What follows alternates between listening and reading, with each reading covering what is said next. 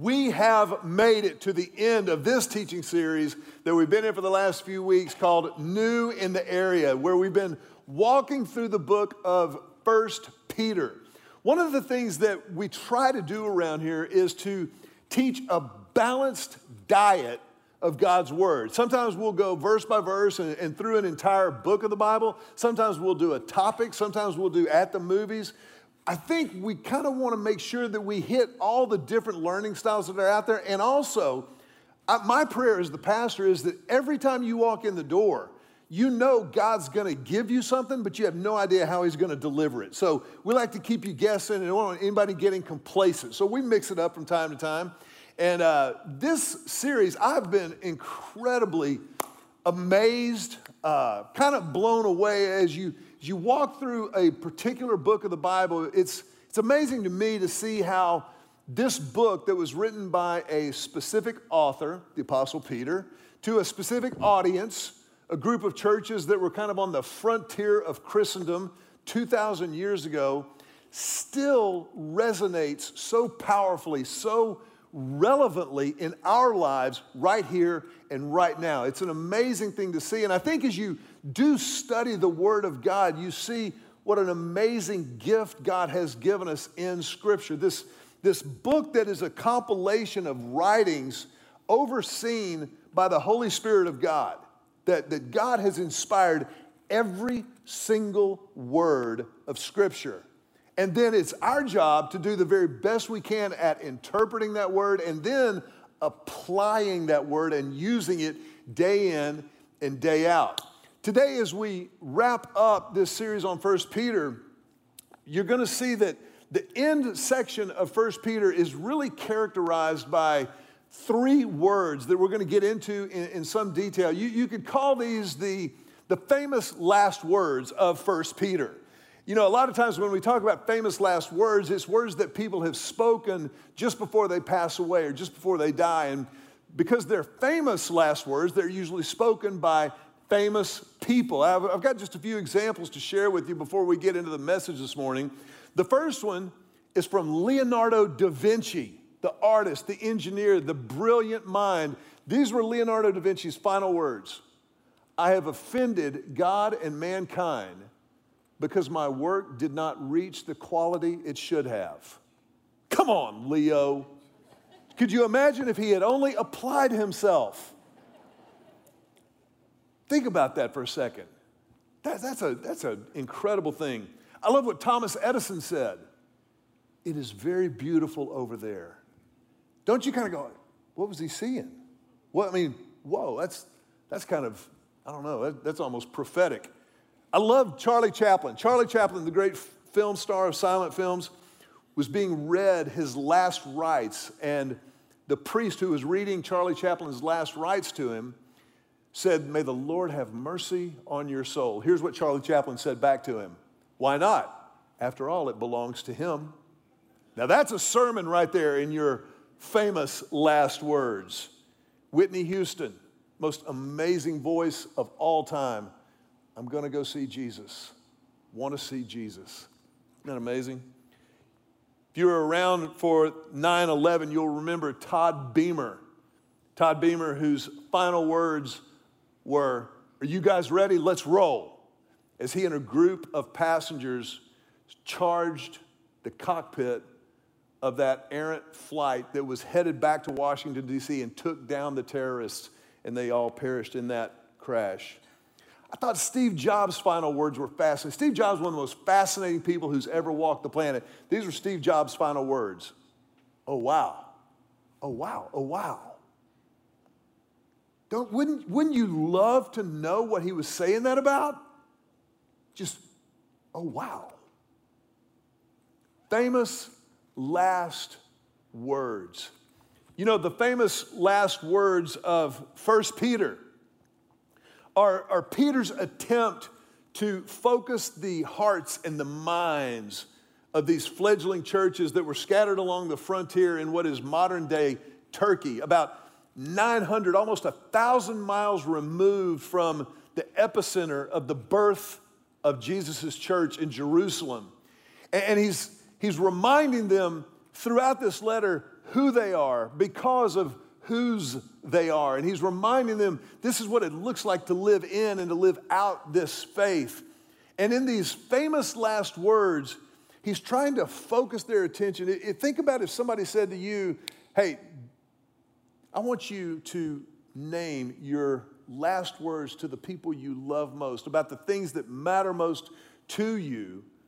What would your famous last words be? This is where Peter took the conversation with these churches. Now we know that there was later, there were later iterations. There was a second Peter letter that was written, but this is the famous last words of First Peter. He's writing in about 62 or 63 AD. It's about 30 years since Jesus was resurrected from the dead. 40 days, 40 nights, he lived on the earth after that and then returned to heaven. And at this point, the church is beginning to kind of pick up some steam, some momentum. But he's also reminding them that it, it, it will get hard. This, this is a difficult road that you have chosen to walk down. And in 1 Peter chapter 3, verse 15, he begins with the first of these famous last words. 1 Peter 3:15. The Bible says, "Instead, you must worship Christ as Lord of your life. And if someone asks you about your hope as a believer, always be ready to explain it. But, everybody say, but. but. That is a big, big but. But do this in a gentle and respectful way. Keep your conscience clear. Then, if people speak against you, they will be ashamed when they see what a good life you live because you belong to Christ.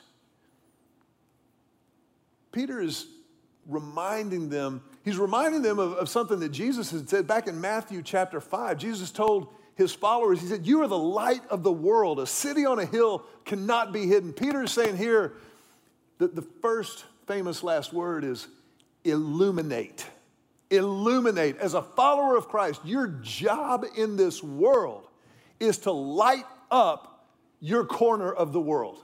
As a follower of Christ, it is your job, it is my job to tell people what we believe and be able to explain why we believe it. It's not enough to just say, well, I go to church. That's, that's cool as far as it goes. But we've also got to be able to always be ready to give the reason for the hope that we have. Always be ready. Always be ready. Always be ready. Turn to your neighbor and, like you mean it, with a smile on your face, to encourage them, tell them, get you ready on. Get, you ready on. get your ready on. What if, what if we were to say today, I tell you what, we're just going to randomly pick people in the audience, in the congregation today. And when I point to you, stand up and tell us the reason you have for the hope that you have in Christ. I love they brought the lights up. That was great. That was great. Some of you just threw up in your mouth. Like going, like you're all of a sudden you're back in high school. I'm looking down, I'm looking down. I'm taking so many notes, I don't have time to answer the question. But this is not something that's reserved just for pastors or people who go to seminary. If you're a follower of Jesus, always be ready. Always be ready. Be able to explain the reason for the hope that you have. Be able to tell your story of when and how you chose to follow Christ. Now, if and I, and listen, I understand. I do I do get it. I'm not I'm not mocking it in any way, shape, or form. It it can be intimidating, especially in the world in which you and I live, to raise your hand and go, Yeah, I'm a, I'm a Christian. I, I believe that Jesus Christ came to this earth, lived a sinless life, died on a cross for me, rose from the dead, and because of what he did on the cross, I'm forgiven of every single sin I've ever committed. I'm not perfect yet, but I'm on the way and I'm following him. That, that's, that's a mouthful, and I get it. So, what I'd like to do is just very quickly, let's, let's talk about how you illuminate. How do you tell your story personally? It's, it's straightforward, it's the most profound mystery the world has ever known that a perfect, holy God can forgive and live in relationship with incredibly flawed, unholy people. But that's the gig. That's, that's the good news. So, how do you tell that story? It is profound and miraculous and mysterious, but it's also very straightforward. It's as straightforward as A, B, C. If you were at VBS this year, or you served at VBS, or you've ever been to our VBS, you know what I'm talking about.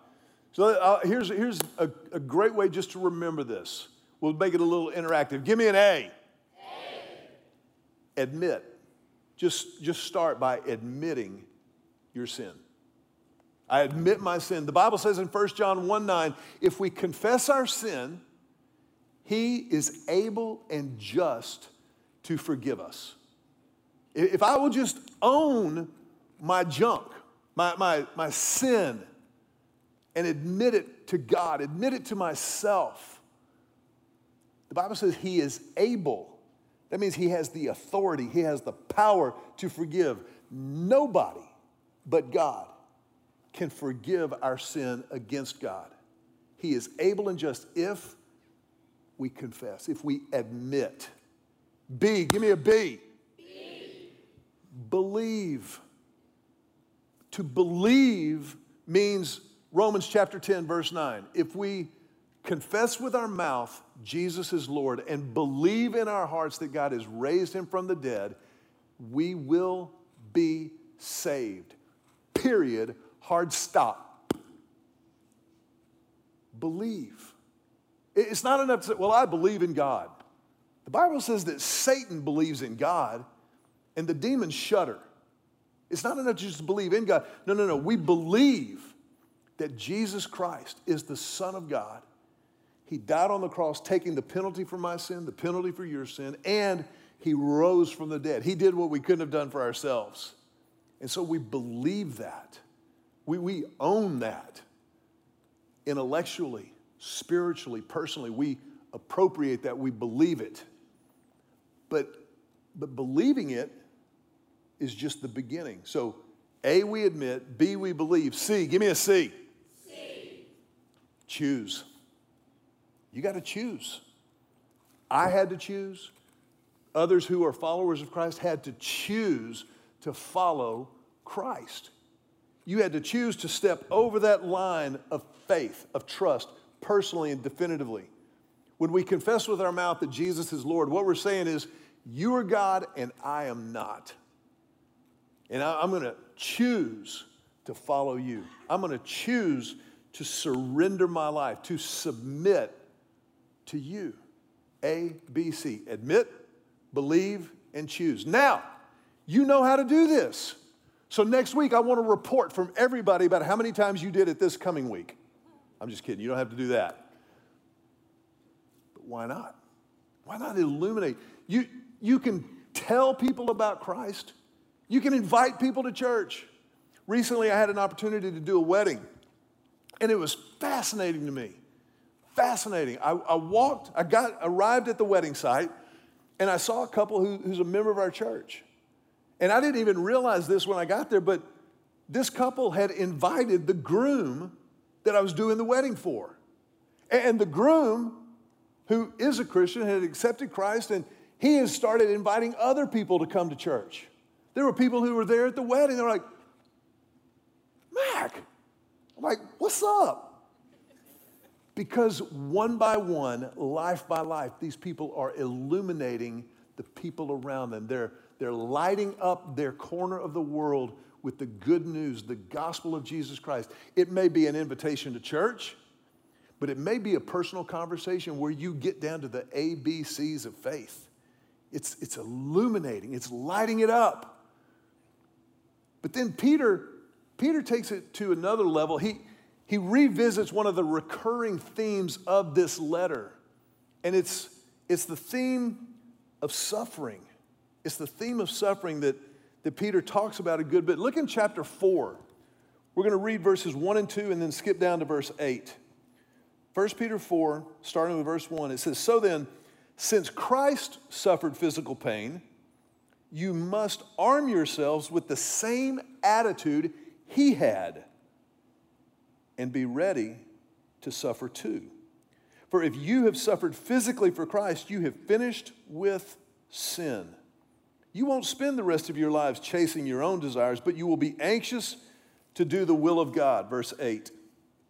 Most important of all, continue to show deep love for each other, for love covers a multitude of sins. Isn't that the truth? If you know that somebody loves you, if you know that they place your needs above their own, isn't it true that you're a lot more forgiving of them? You know, if, if let, us say, let's say, take your parents, for example. I don't care how old you are, I don't care how young you are.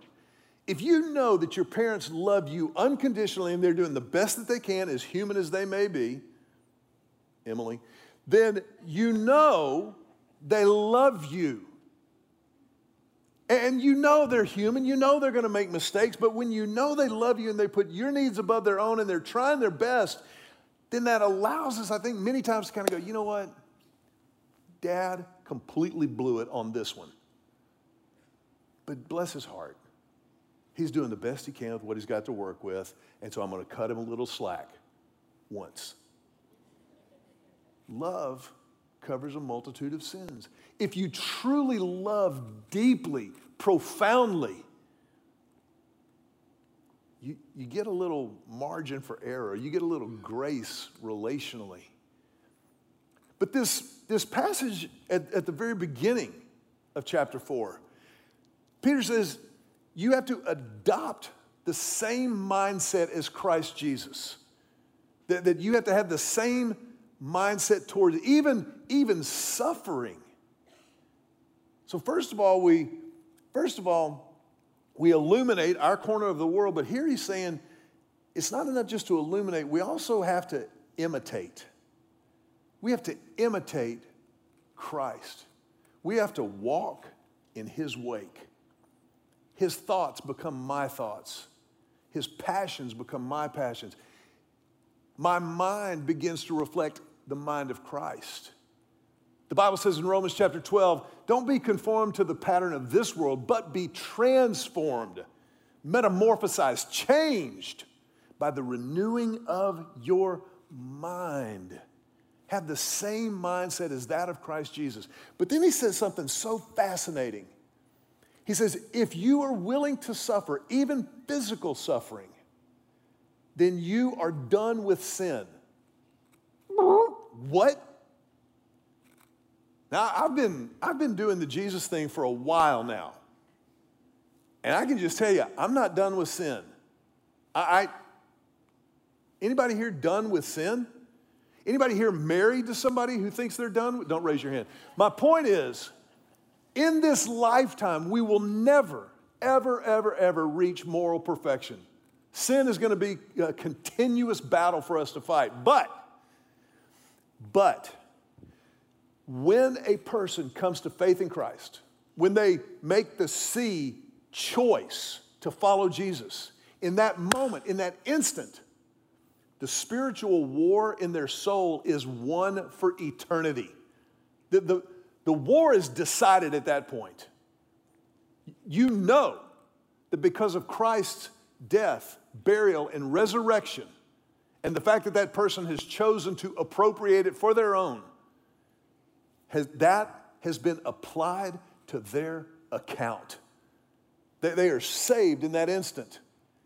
But just because the war is won doesn't mean that there won't be some more battles to be fought before the complete cessation of hostilities.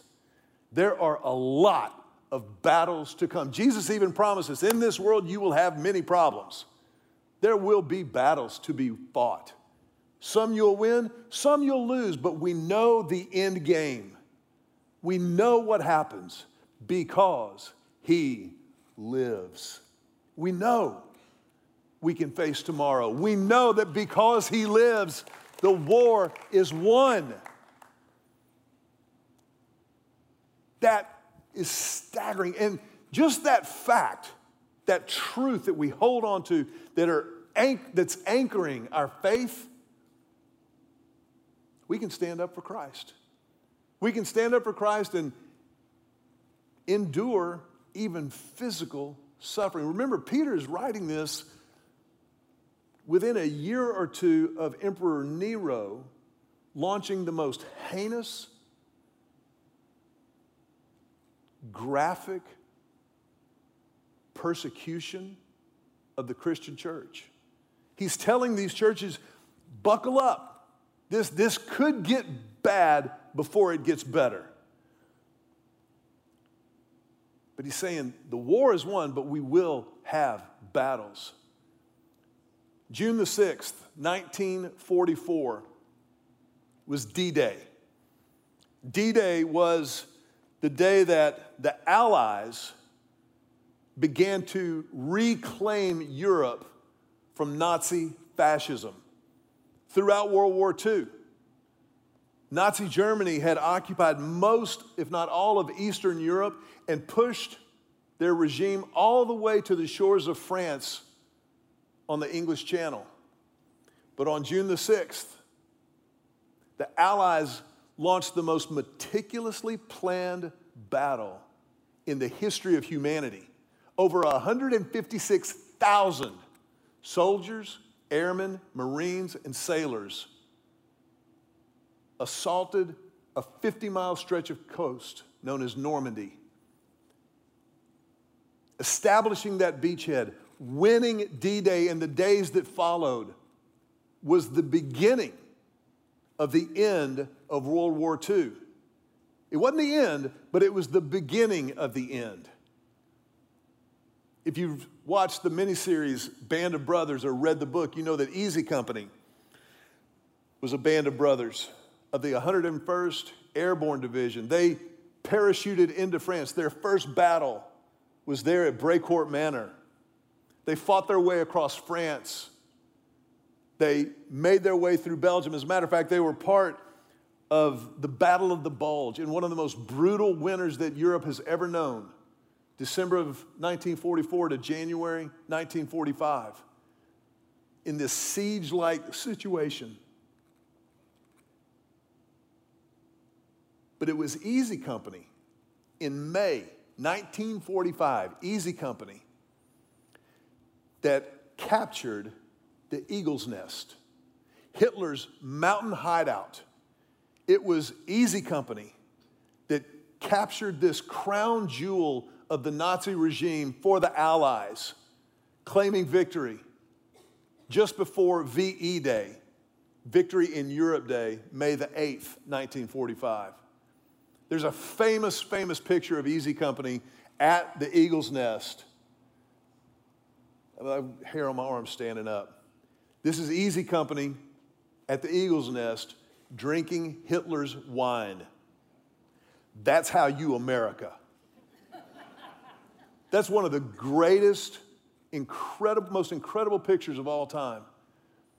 And if you just saw this picture, you would think, well, that was, you know, they landed and then they went to the eagle's nest. Great. But that doesn't take into account the battles they fought along the way. That doesn't take into account the battle of the bulge. When you and I come to faith in Christ, it is the beginning of the end. The end game has already been determined by Christ, but we still have battles to fight before we claim the eagle's nest spiritually, before we claim our prize in Christ in heaven. And so, yeah, we, we illuminate this world, but we're also called to imitate Christ through the battles and to, above all else, love deeply because love covers a multitude of sins. 1 Peter chapter 5 begins with a specific word to pastors and those who lead in the church. But I wanted to just mention it to you because I think it's a good thing for you to know. I think it's a great reminder for those of us who lead in the church. The end of verse 1, chapter 5, Peter says, Now as a fellow elder, I appeal to you, care for the flock that God has entrusted to you. Watch over it willingly and not grudgingly, not for what you will get out of it, because you are, but because you are eager to serve God. Again, it's this, this message that Peter kept hammering over and over and over again throughout this book submission, submission. Even as you lead in the church, the bride of Christ, you submit, you sacrificially lead, whether you're a pastor or an elder or an overseer, whatever term you want to use, just like you do as a husband and a father, as a mother and a wife. Any leadership in the gospel context begins with sacrifice, just like Jesus sacrificed. He says here that as pastors, care for the flock. That, that's, that's where you get the word pastor. It means a shepherd. When you think pastor, think pasture. That's where the, that's where the shepherd operates. And then Peter says this in verse 8. He says, Stay alert.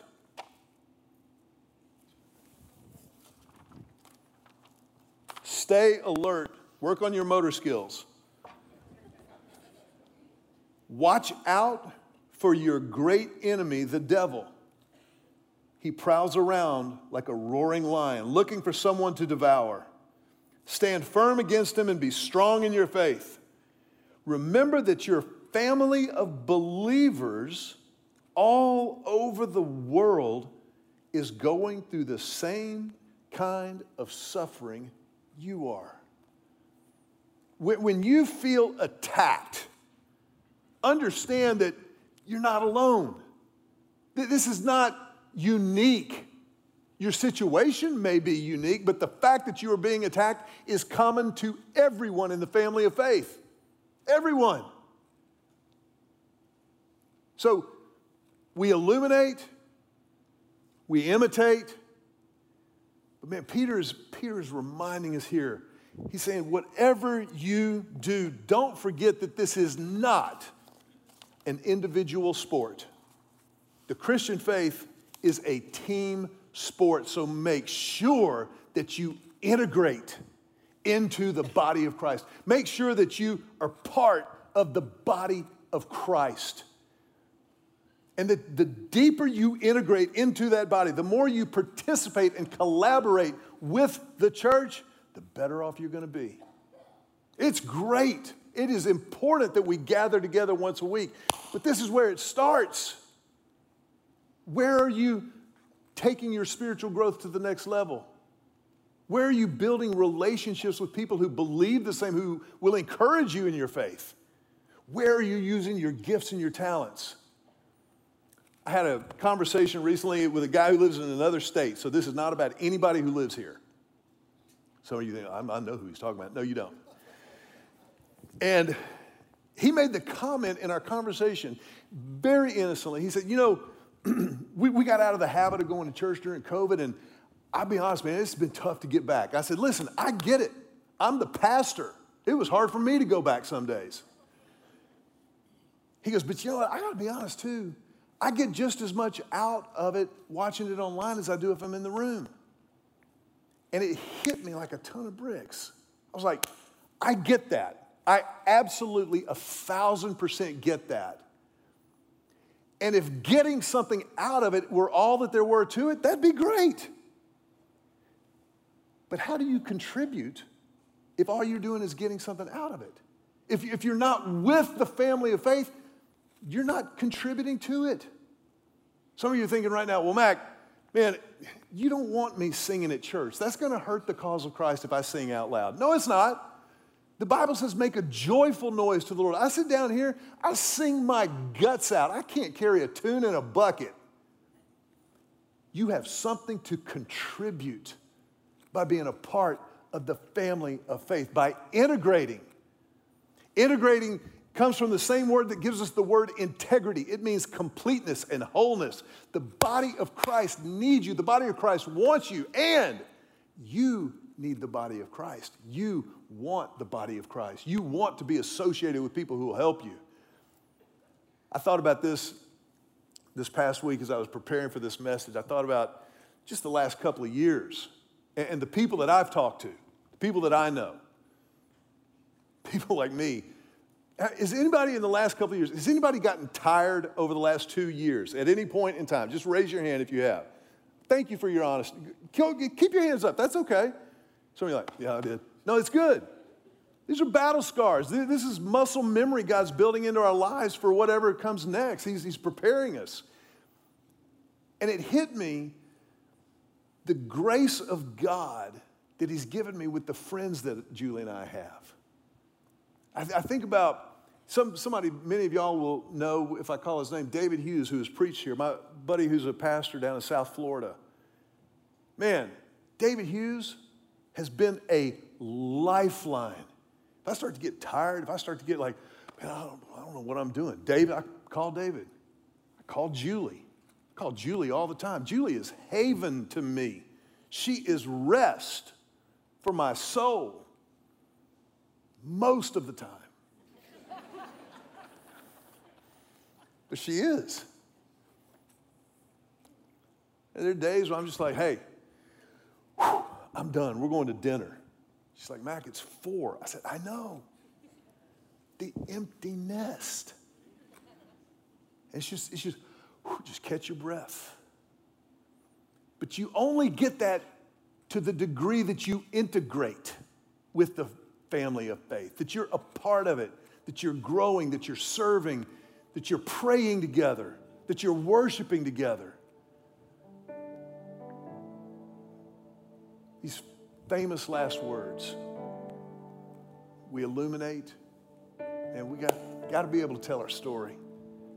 Or, or at the very least, invite someone with you to church where they'll hear the story. Imitating Christ, that's, that's kind of the whole shooting match, isn't it? If I'm following Jesus, then I'm going to imitate him. But also, man, I, I want to integrate. You, you people are good for me, good for my soul.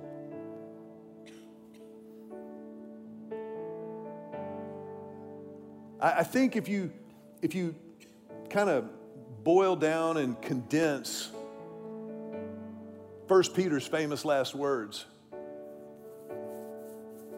I think it would come down to this don't settle. Don't, don't settle for just hydroplaning through. Don't settle for a skin deep relationship with Christ. And lean in, dig in. The more you dig in, the more you see it only gets better. I want to ask you to bow your heads for just a moment.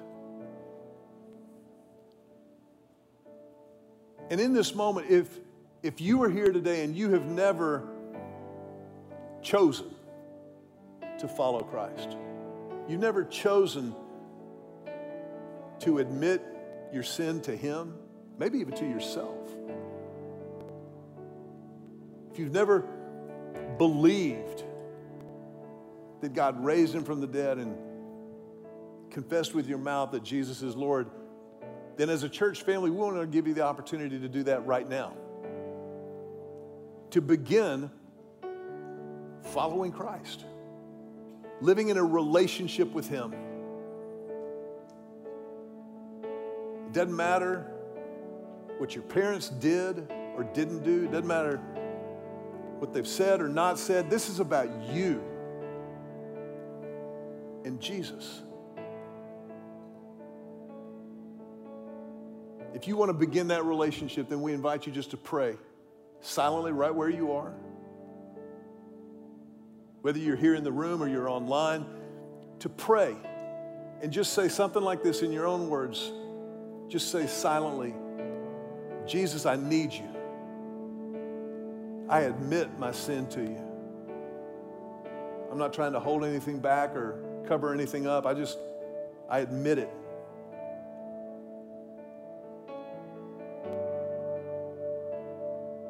And Jesus, I believe. I believe that you are who you say you are. I believe that you rose from the dead, and I believe that you are God and I am not. And in this moment, I choose to follow you. I choose to step over this line of faith personally and definitively to begin this relationship with you.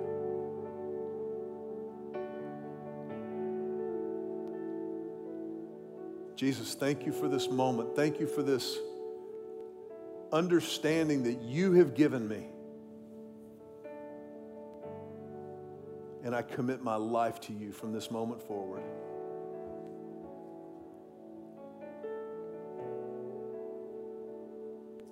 For just a moment, I want to ask you to remain with your heads bowed and your eyes closed. If that was your prayer, this is the biggest moment of your life. And the privilege and the responsibility, but the privilege we have as a church is to help with the moments that follow. So I would ask you just a couple of things. Number one, if you would, let us know that you responded to God's grace initiative that way.